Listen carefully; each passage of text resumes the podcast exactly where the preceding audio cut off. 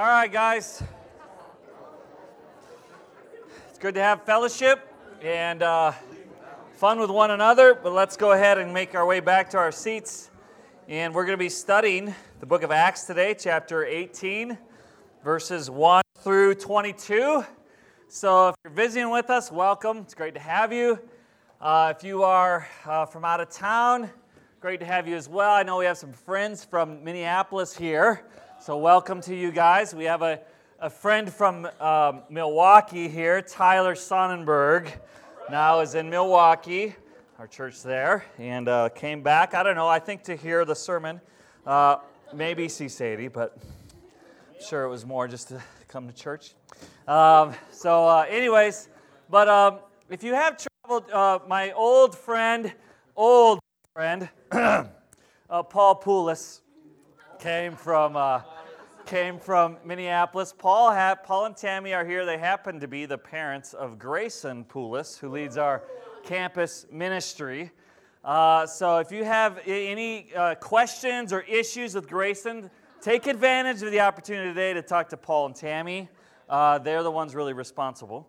Uh, so, uh, but Paul said to me on the way up, he said, I drove a long way to hear your message. It better be good.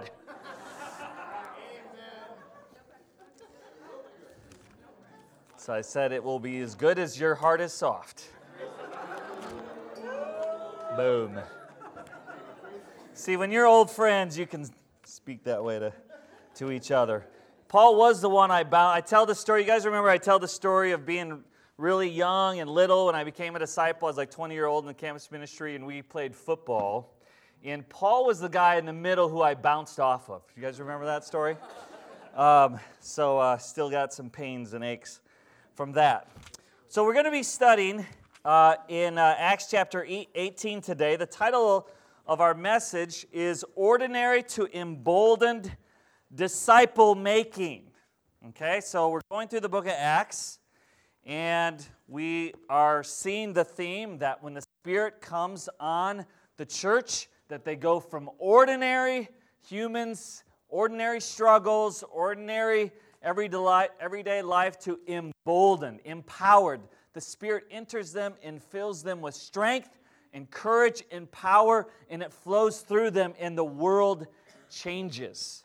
So, what we're going to see today is we're going to talk about the Apostle Paul, and we're going to see insight into his internal struggles, into the, the t- timidity that he wrestled, but how Jesus in the Spirit encouraged him and emboldened him, and for the reasons that he did that. But I want to look at Matthew 28 to remind us of the commission that Jesus gave. So if you could go ahead and show the map.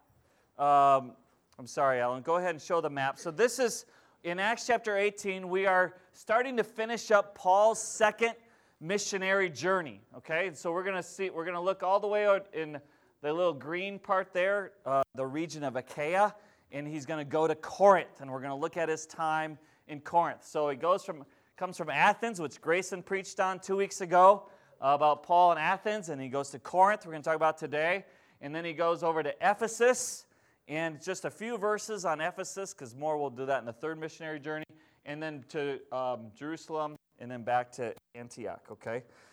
Um, so next week we'll finish up the second missionary journey. But I want us to refocus back to really the purpose of what is Paul doing? What is the Spirit doing? In Matthew 28, in verse 18, it says, Jesus came and spoke to them. All authority has been given to me in heaven and on earth.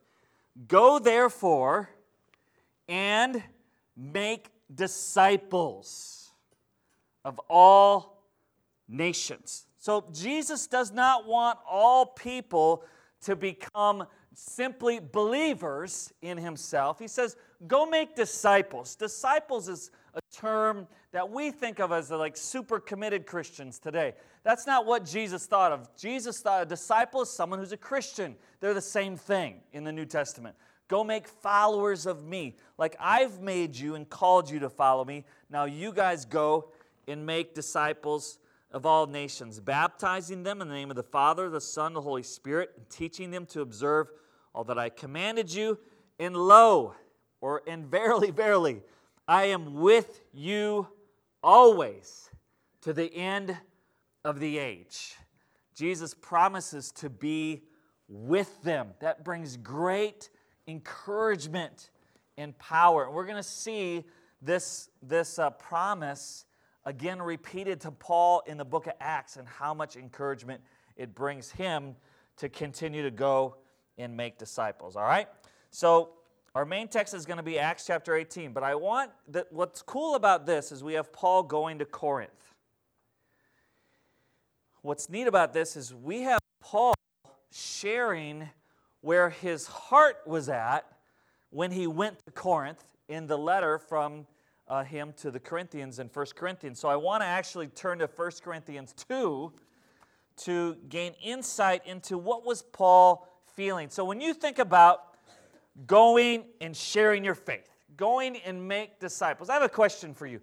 Do any, are any of you like me where you can struggle with timidity? Can I get a witness? You think about, I want you to think about going into your workforce on Monday, workplace, and with the boldness saying, Who wants to be a disciple? Come follow me as I follow Christ. right? That may be a, a little weird, uh, but uh, uh, mostly we feel some intimidation. All right? Listen, you're not alone. You know, students, you're going back to school this fall.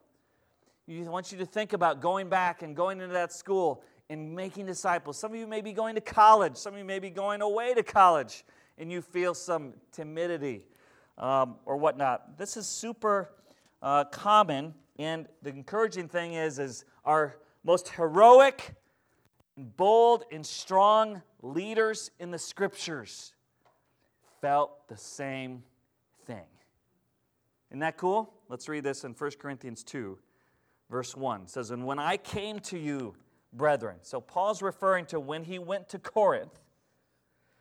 I did not come with superiority of speech or wisdom, proclaiming to you the testimony of God. Now, he could have said that because if you remember in Athens, uh, uh, Paul just threw down against all the greatest philosophers and intellects of the world. Paul just dropped the mic on those guys, right? Does that make sense?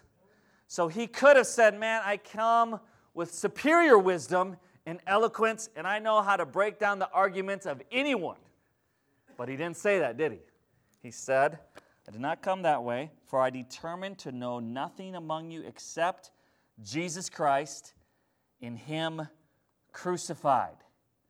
I was with you in weakness and in fear and in much trembling.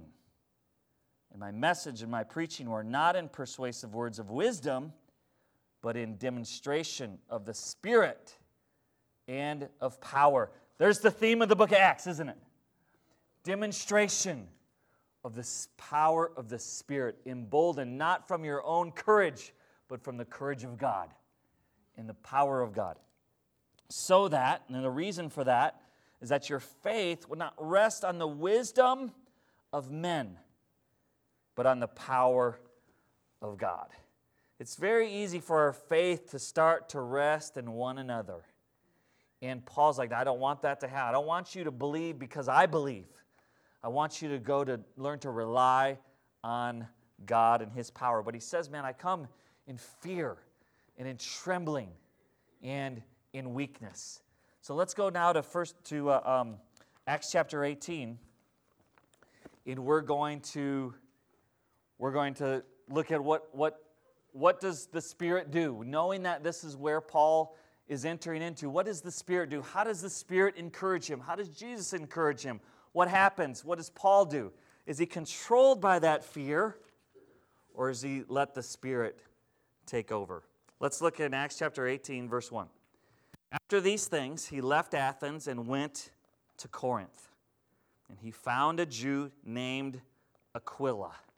What is the first thing God gives us when we're struggling with timidity? What's one of the first things he gives them right here? He gives them a partner, right? He gives them a friend. He gives, you know, in the Bible, uh, in the book of Revelation, they have a whole numbering system. And the number two, for those of you who know Revelation or maybe have been through our Revelation class, what does the number two mean and symbolize in the book of Revelation? What's two mean? Anyone? Bueller? Bueller? I'm sorry, dating my kids are like, what? Who's Bueller? Okay. Two means strength. Two means strength. So Paul's struggling, okay? And he sends him Aquila and Priscilla. Aquila and Priscilla are already disciples, and they got kicked out of Rome for being disciples, and they come to Corinth. At the exact same time that Paul comes to Corinth, do you think someone's working there to form a team of strength so the gospel can advance? Absolutely. A Jew named Aquila, a native of Pontus, having recently come from Italy, and his wife Priscilla, because Claudius had commanded all the Jews to leave Rome. He came to them, and because he was of the same trade, he stayed with them, and they were working, for by trade they were tent makers and he was reasoning in the synagogue every Sabbath and trying to persuade Jews and Greeks. Special note when Paul, Paul sometimes is supported by the churches to devote himself exclusively to the preaching and the ministry of the Word of God, right? Sometimes, though, he's not supported. Did that change Paul's spirit toward the mission? Did it say, well, I'm not support, I'm not the full time paid minister now, and so therefore I think I'm just to sit back and let someone else do it. Is that what he did? Right there on Sunday, he was. It's the same heart, it's the same attitude, it's the same spirit. Now he's just got to take a little extra time, make some tents, so he can get some food to eat. Right? And that's what I love about uh, our family. There's a ton of ministry that goes on in this congregation there's one another relationships, there's purity groups, there's teen, there's uh, and all of us are ministers of the gospel. And we're all in the full time ministry. Are you with me there? Only a few of us are supported by the church, but we're all in the ministry. And I, I remember uh, when uh, um, some friends of mine came off staff and they came to uh, Eau Claire and they weren't paid anymore by the church, but that didn't change their spirit. They were just like, hey, how can we serve? What can we do? Amen? That's awesome. Okay. Same way with Paul. All right. So let's go back to um, verse 5. So he's, he's reasoning every synagogue, uh, in the synagogue every Sabbath, and trying to persuade Jews and Greeks. But when Silas and Timothy came down from Macedonia, Paul began devoting himself completely to the word, solemnly testifying to the Jews that Jesus was the Christ. But when they resisted and blasphemed, he shook out his garments and said to them, Your blood be on your own heads. I am clean. From now on, I will go to the Gentiles. Then he left there and went to the house of a man named uh, Titius Justus, a worshiper of God whose house was next to the synagogue. Crispus, the leader of the synagogue, believed in the Lord with all his household, and many of the Corinthians, when they heard, were believing and being baptized. You know, Mark 16, verse 16 says, Whoever believes and is baptized will be saved. The Bible does not say believe and you're saved. It says, believe and be baptized. Mark 16, verse 16. Acts 2 says, repent and be baptized. Now, all this comes from faith and the grace of God through the conduit of responding in faith. Amen? But over 2,000 years, we, have, we like the idea of believe because that's a lot easier than repenting, isn't it? How about you? Repenting, that's kind of, that takes like some sacrifice, that takes like some deliberate turning away from something we probably enjoy, right? So, how about instead of believe and repent, how about we just believe? Ah, let's repent. Sounds good to me. Woohoo! Right?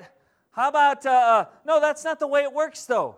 Believe, make Jesus Lord, repent, and be baptized. It's all through the scripture. It's clear as a bell. And if you're trying to get around it, you got issues. Okay? I, amen? Okay, so they were believing and being baptized. It says, uh, where did I, where are we? Verse eight, verse nine. And the Lord said to Paul, in the night, by a vision, "Do not be afraid any longer, but go on speaking, and do not be silent, for I am with you." and no man will attack you in order to harm you, for I have many people in this city. And he settled there a year and six months, teaching the word of God among them. But while Gallio was proconsul of the Achaia, the, of Achaia, the Jews with one accord rose up against Paul and brought him before the judgment seat, saying, This man persuades men to worship God contrary to the law.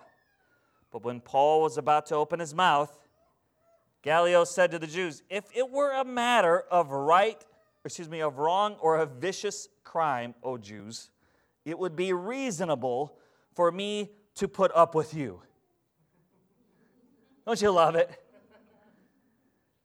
But if there are questions about words and names in your own law, look after it yourselves. I am unwilling to be a judge of these matters. And he drove them away from the judgment seat. And they all took hold of Sosthenes, the leader of the synagogue, and began beating him in front of the judgment seat. See, it sounds like a real rational mind here going on, doesn't it? No, they've lost their mind. But Gallio was not concerned about any of these things. Paul, having remained many days longer, took leave of the brethren and put out to sea for Syria and with him were Priscilla and Aquila. We're just go ahead and stop right there. Okay. Paul says, Man, I feel timid. I feel weak. I feel like I'm struggling in my faith. And why? What was, what was going on? Remember, Paul was being constantly opposed by the Jews. How do you deal with constant opposition? after a while, it starts to wear you down. Are you with me there? So, you know, the world, we, can, we as a disciple, we are constantly being opposed by the forces of evil. Constant, all you Bible bangers, relax. It's no big deal. Oh, you're just, you know, uh, you're so committed. Why don't you chill out? Oh my goodness, you don't have to be that committed to go to heaven. I mean, it's just constant. Oh, just a little lust is okay. Just a little impurity, immorality, everyone does it. Oh, your marriage is getting hard. Oh, you know what? Marriage, you know what? Just move on. Move on. Maybe you're not meant to be. Maybe it's not your soulmate. Because you deserve to be happy. Just move. Commitment, commitment, shapoop, whatever right? Oh, you made a covenant vow before God? ah, but you deserve to be happy. Are you with me there?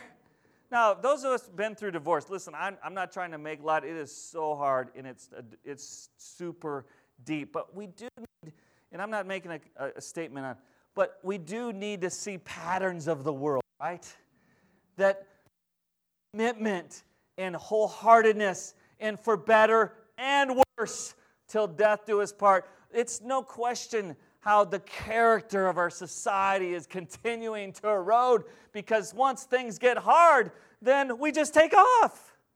Right? It's a constant beating down. The world is constantly trying to get you to be weary and to lose heart. And here, Paul, if Satan can get Paul to be silent, to stop believing, to stop giving his heart to the mission of God, then Satan has won twofold because not only is the world lost, the hope for the world is also discouraged. And we gotta, we gotta be, we gotta go deep at this point and say, where did Paul find the encouragement from the Spirit, and how did that happen? And so there's two things. Because he says in 2 Timothy 1, as he writes to Timothy, who also struggles with this, he says, God did not give us a spirit of timidity, but of power, of love, and discipline. In Acts chapter 18, uh, uh, or we see here two things. We see a pattern of disciple making, and we see the power of disciple making. We see a pattern and we see a power. What was Paul's pattern? First, he went in, he goes into the synagogue, right? The synagogue, he first wants to go to the Jews. He got that from Jesus himself. I must first go to the Jews. So he go every place he goes. Where's he go? He goes into the synagogue. He follows a pattern. The synagogue would be kind of like your fishing hole. Okay, it was Paul's fishing hole. We're fishers of men, right? And so we like to go fishing. We went fishing the other night. And uh, um, we like to, there's spots where we know there's usually fish. And so we drive the boat to that spot and we fish. And Jackson catches fish, and Carter catches fish, and I, you know, watch. and I fish. no, I caught a few too. Um, but uh, um, fishing hole. How about you? What, about your fishing hole? Right? Your workplace, your neighborhood, your friends. You've got a fishing hole. Question is, you've been fishing. What's what's we got? We got even a professional fisherman here, or ex-professional fisherman, right? So I'm going to put him on the spot. Tim Bernicki. Okay, Tim, what's the key to catching fish? You got to keep your lure in the water, right? You got to keep the line wet. And for a while, some of us in the boat, the fishing pole's sitting there, and we're like watching the view. They're like, dude, I'm not an expert fisherman, but I know something. I know when that line isn't wet, you're not going to catch fish. And some of us, we're called to be fishers of men, but we're just sitting watching the view. Right? You're a fisherman that don't fish. That's crazy talk. Okay? Fishing hole. Fishers of men that don't fish, keeping that line wet. Okay, so he went into the synagogue, and what did he do? Did he just you know what, I'm just going to go to the synagogue and I'm just going to sit quietly and be a good example.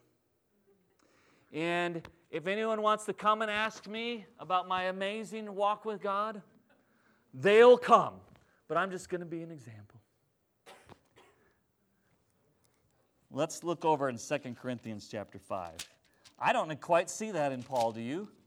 Now, we're all for being a good example.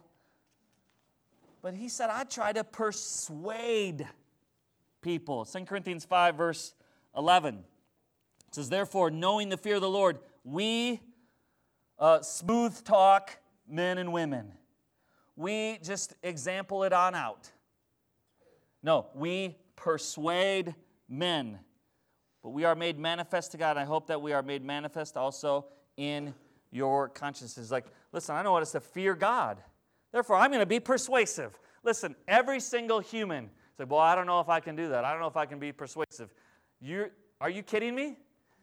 Every single human knows how to be extremely persuasive to get what they want. Have you met a baby when they get hungry?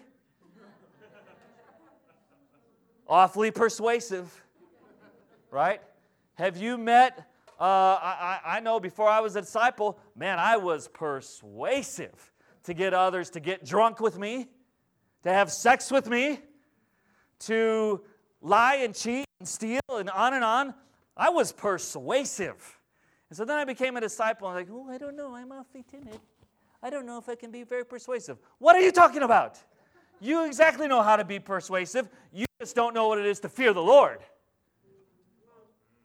And that's why you're not trying to persuade men. How about you? Have you been persuasive? Have you been vocal? Have you been verbal? Or have you been intimidated? See, Paul had a reason to be intimidated by going into Corinth. I wanted to go back to the text a little bit. Why? What was Corinth? So we had his past discouragements and opposition, um, but we also have the city of Corinth that's rather intimidating in two areas: incredible amount of pride in Corinth, and an incredible amount of immorality in Corinth. Okay, this was uh, uh, like Athens, this was full of uh, uh, intellectual arrogance. And one of the reasons we know that is because we know the history of the city, but we also know the, the, the thrust of 1st and 2nd Corinthians. Paul is battling against these people who think they know everything. Have you ever run into someone like that? Right? Can be intimidated, right? Intimidating. Um, and uh, much wealth. This was an economic center uh, of trade. Could you throw Could you throw the map back up there, Ellen? We have a um, we have a so here's here's Corinth. We have a, a, in between those two seas. Okay, if you look at it on a bigger map, there's there's a, a it's a, a, the the roads east to west and the seas north to south. So it was a huge uh, economical uh, uh, city. So a lot of wealth. Okay, going on in Corinth, but also uh, Corinth was where the uh, temple of Aphrodite is, okay, who is known as the goddess of love. Interesting what they called love. Thousands of prostitutes who worked for the temple going out and seeking to sell themselves for sex. That's the city of Corinth. So, like uh, the city of Eau Claire, okay, where there's some false temple of sex, basically, and you go around, it's just seeking, seeking to have sex. That's, and that's their religion. Okay? Now, I wonder why that appeals. Wonder how the evangelism was going. Okay? And so this is a, and Corinth was so immoral, there's two words that became uh, based on the word Corinth that came uh, uh, bywords for sexual immorality. Corinthozomai meant sexual immorality, and Corinthio, I, I can't read my own writing. Another Corintho, blah, blah, blah, came uh, uh, the word for harlot. Okay? If you want all that fancy stuff, listen to Grayson when he preaches, okay? Okay? Um, but it was so common, it was so widespread. So here, Paul, think about this. Paul is going to come into Corinth, and what is he going to preach about sexual immorality? He's going to preach, repent, be absolutely pure, not a hint of impurity, not a hint. It shouldn't even be named amongst the godly. Now, how do you think that's going to go over? Right? So, do you think there's reason to be intimidated and full of trembling? And yet, Paul did not let himself be controlled. He went in to the synagogue, he was persuasive, and there was open people there. Um, Crispus, who was the leader of the synagogue, got kicked out of the synagogue. So much opposition, but there's a few open people. And that's what we got to get comfortable with. There's going to be lots of opposition. And if we can't handle opposition, you can't handle being a disciple of Jesus. You got to learn how to, what I call uh, T Swift opposition. Okay? So here we go. Any, anyone heard of Taylor Swift? Okay? So, so what did Jesus say to do when they opposed you? Shake the dust from your feet. Right? So you got to shake it off. Shake, shake, shake it off. Have I given you something to remember? Now, if I do the dance, there's, there's boundary lines we have. Okay? It's just getting exciting. Okay. But uh, um, so they opposed him. And listen to Paul. See, see, I don't know about you, but for me, I, I don't do this very well. I internalize things, and it's super hard. Someone I love, someone I've poured my heart into, and they say, I don't want to follow God anymore. It's so hard. I weep, I cry, I get discouraged. It takes me way too long to rebound from that. Are you with me there? Listen to Paul. He's just like, when they resisted and blasphemed, he shook out his garments and said to them, Your blood be on your heads. What, what is that about? Read Ezekiel 33. So here's, here's the principle Paul's working off there. Okay? So if Eli is living in sin, okay, and I know it, then what needs to happen? If I care about the honor of God, what do I do? I go to Eli and I say, Repent, my brother, and I will help you. And if Eli says, I don't want to repent, then what just happened? Then I say, Ezekiel says, if you've sounded the trumpet, if you've sounded the warning, then you're innocent in the sight of God. But if you fail to sound the warning, you are a partner in the guilt. Right? This is why we need one another. That's why this community must be filled with one another relationships. And once we start to isolate from that kind of accountability, the reason is because we simply want to keep sinning. And don't fool yourself. That is the reason, okay? And Paul says, Listen, I've warned you, Jews. I've called you to Jesus. I've called you to repent. And at this point, your blood is on your own hands. Okay, I'm innocent of that. And from now on, I'm going to the Gentiles. I'm going to look for some open Gentiles uh, because you guys have rejected Jesus. How about, can you do that? Can we do that? All right, we must T Swift it. The opposition. Shake it off. Okay, now let's get into the power and then we'll be done. Okay, so Jesus, remember Matthew 28? I'll be with you always to the end of the age. You know what?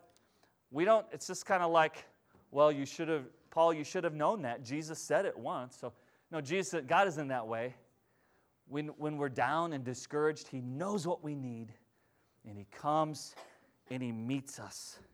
He gives Paul a partner, some of the greatest partners of Paul's ministry, Priscilla and Aquila. They went with him to Ephesus, and at one point in Romans, Paul says they uh, risked their lives for me. That kind of partnership is super encouraging. But human partnership can only do so much. Deep, deep down, we've got to be able to connect with Jesus. Either this is from Jesus or it's not from Jesus. That's what uh, Acts 5. This is God, you're not going to be able to stop these men. But if it's from men, it's of a human origin, they will fail. It's only a matter of time. So, Paul, in, these, in, the, in, in your desert times, what do you question? Is God with me? Does God exist?